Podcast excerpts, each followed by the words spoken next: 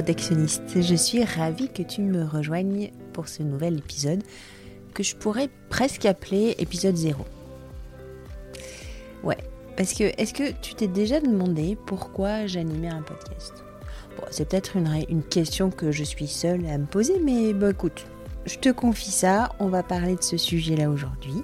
J'espère que je te retrouve jusqu'à la fin de l'épisode. Bref, la thématique du jour, pourquoi? J'anime un podcast.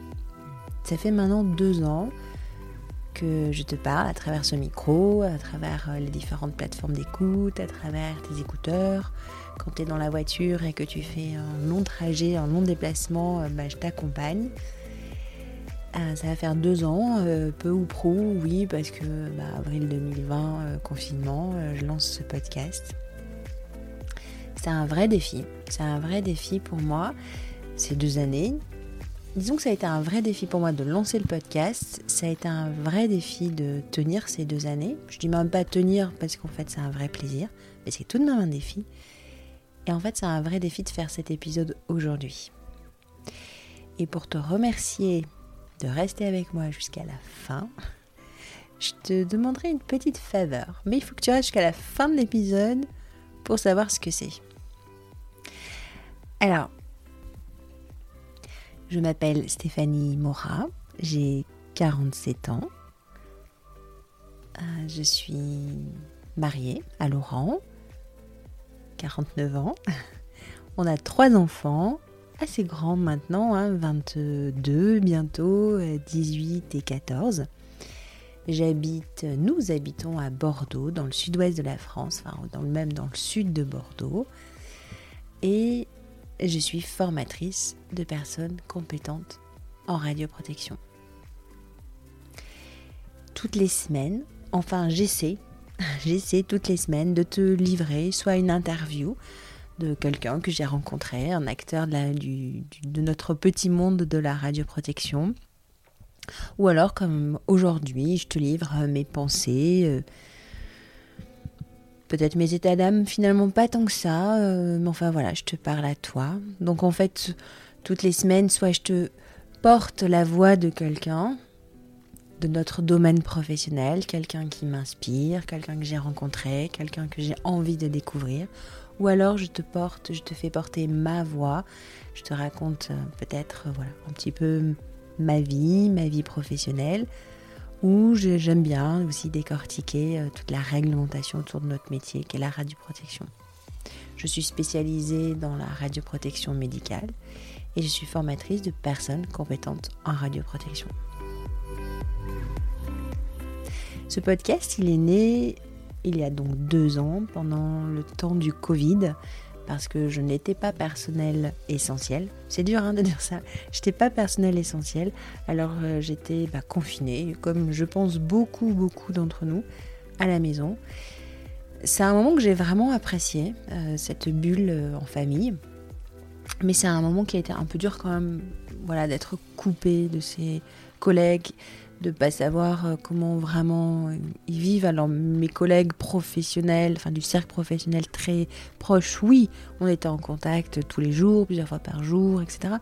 Mais euh, quand je dis collègues, je pense aussi aux gens qui devaient venir faire des contrôles, des vérifications, des, je sais pas moi, des étalonnages, des interventions chez nous, chez nous dans, dans le site hospitalier où je travaille comment est-ce qu'ils vivaient euh, ce confinement, comment ils géraient ça, leurs émotions, comment ils géraient euh, euh, bah, le fait aussi peut-être de ne pas avoir de trésorerie? Je pense à des petits, avec beaucoup de bienveillance, hein, je dis ça, petits d'organismes compétents en radioprotection bah, qui vivent de leurs clients, mais chez qui ils ne pouvaient plus aller. Comment on fait pour gérer une entreprise quand on n'a plus de trésorerie qui rentre?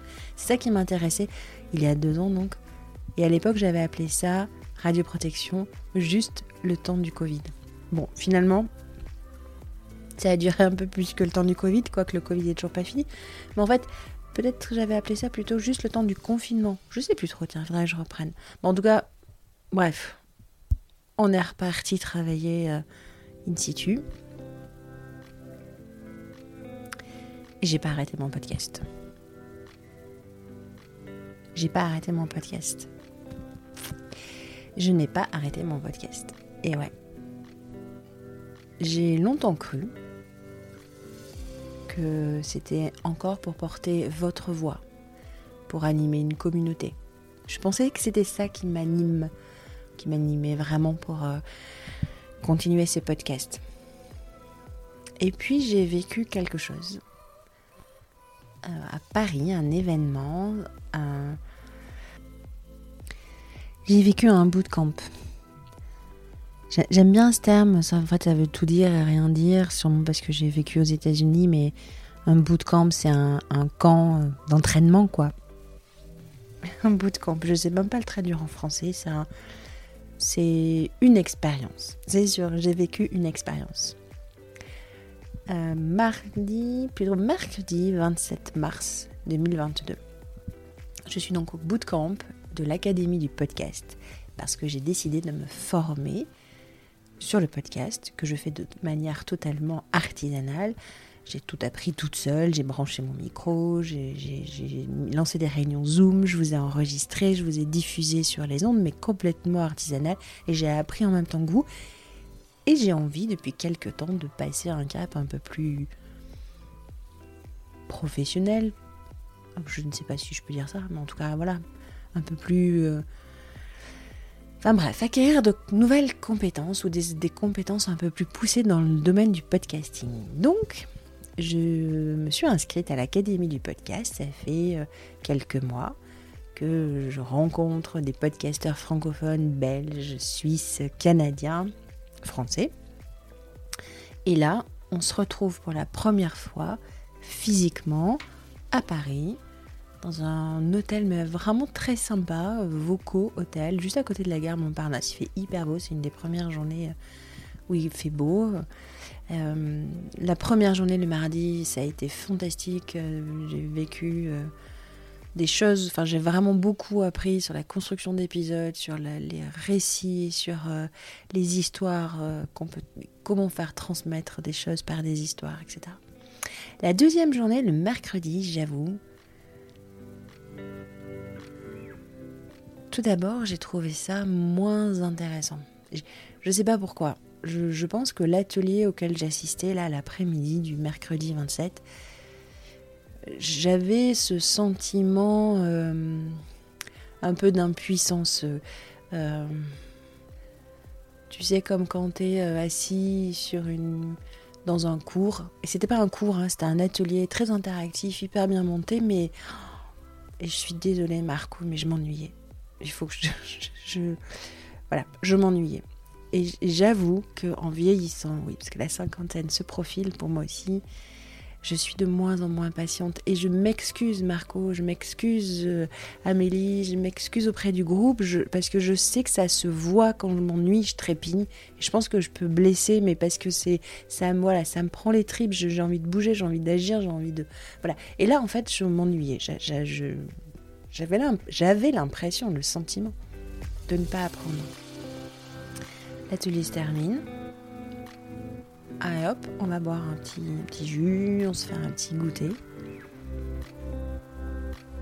Et là, je découvre, je redécouvre le groupe. Alors, on était à peu près une vingtaine. Alors, c'est. Marco a super bien fait les choses. Bon, Marco euh, Bernard, je vous parle de Marco comme si vous le connaissiez. Marco Bernard, c'est la personne qui nous forme au podcasting. C'est un, formateur, mais c'est bien plus que ça. C'est un vrai leader, c'est un vrai meneur d'hommes, ce Marco.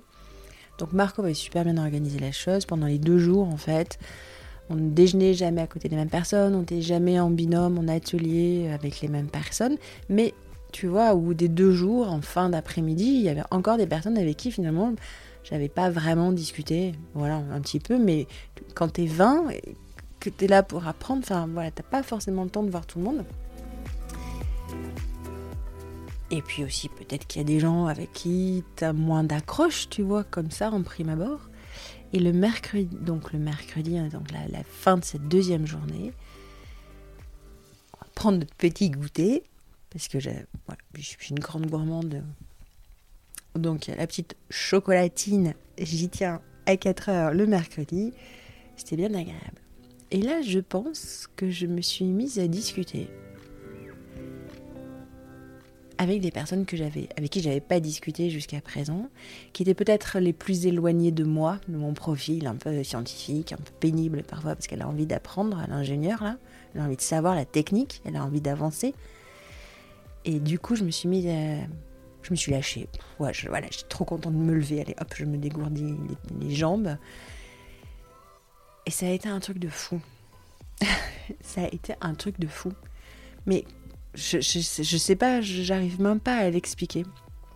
Il y a eu une heure euh, où, avec ma chocolatine et mon jus de fruits, j'ai rencontré les dernières personnes du groupe avec qui j'avais pas forcément discuté, qui se sont révélées être une merveille de rencontre.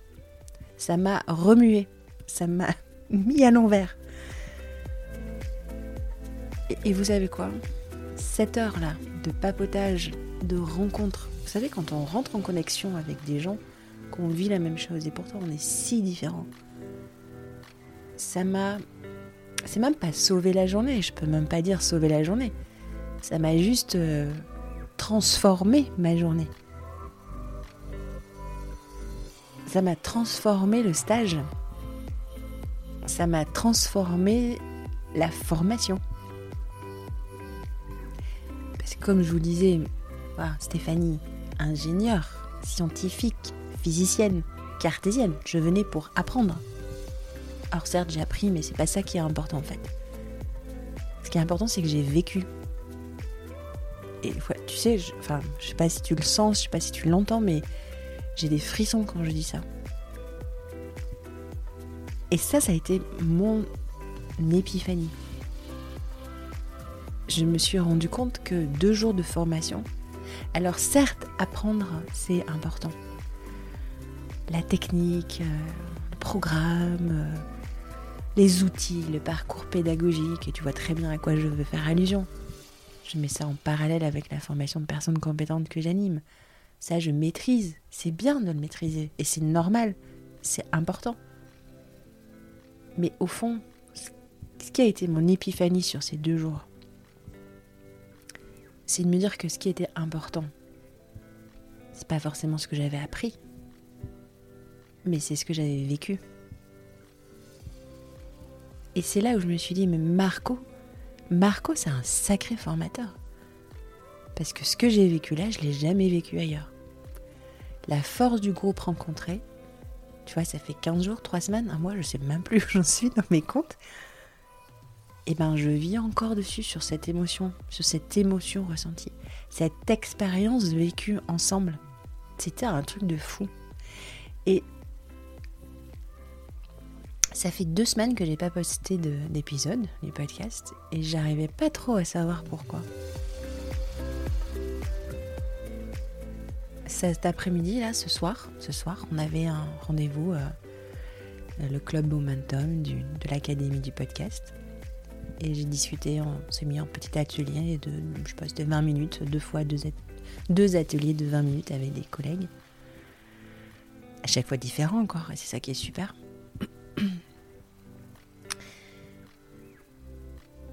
Et euh, ils m'ont fait réaliser que j'avais une problématique que j'avais pas identifiée. Qu'est-ce qui faisait que. Qu'est-ce qui fait que depuis deux semaines, j'ai pas publié C'est certes, il y a une problématique de jours, de, de, de, de, temps contraint dans la semaine. Effectivement, j'ai une activité salariée, je lance ma formation, j'ai une famille, trois enfants, mari. Mais c'est pas ça le souci. C'est que, en fait, je vous avais jamais dit, je t'ai jamais dit à toi qui m'écoute, pourquoi je fais réellement du podcast.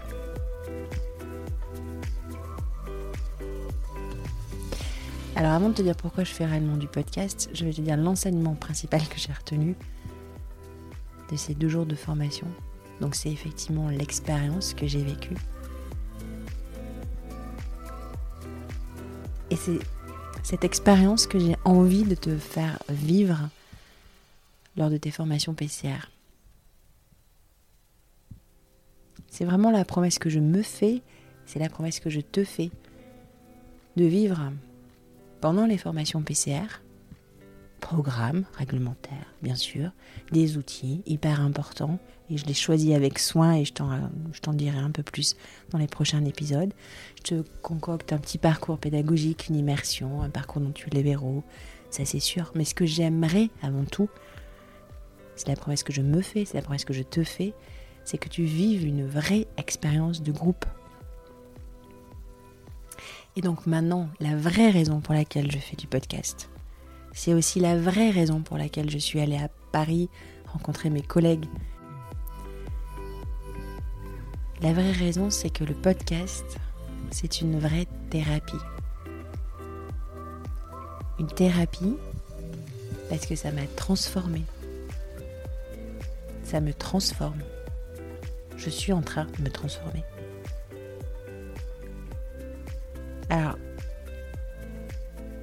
Dois avouer que c'est pas simple de te dire ce que je te dis. Je dois même te dire que c'est un peu terrifiant. Mais si tu m'écoutes, je te dois d'être sincère. Alors certes, je fais du podcast pour euh, porter ta voix, ton message, ta rencontre, ça c'est sûr. Mais je fais aussi du podcast et je fais essentiellement du podcast parce que c'est ma thérapie, parce que je te rencontre, parce que je vis à ton contact quand je vais t'interviewer une expérience qui me transforme,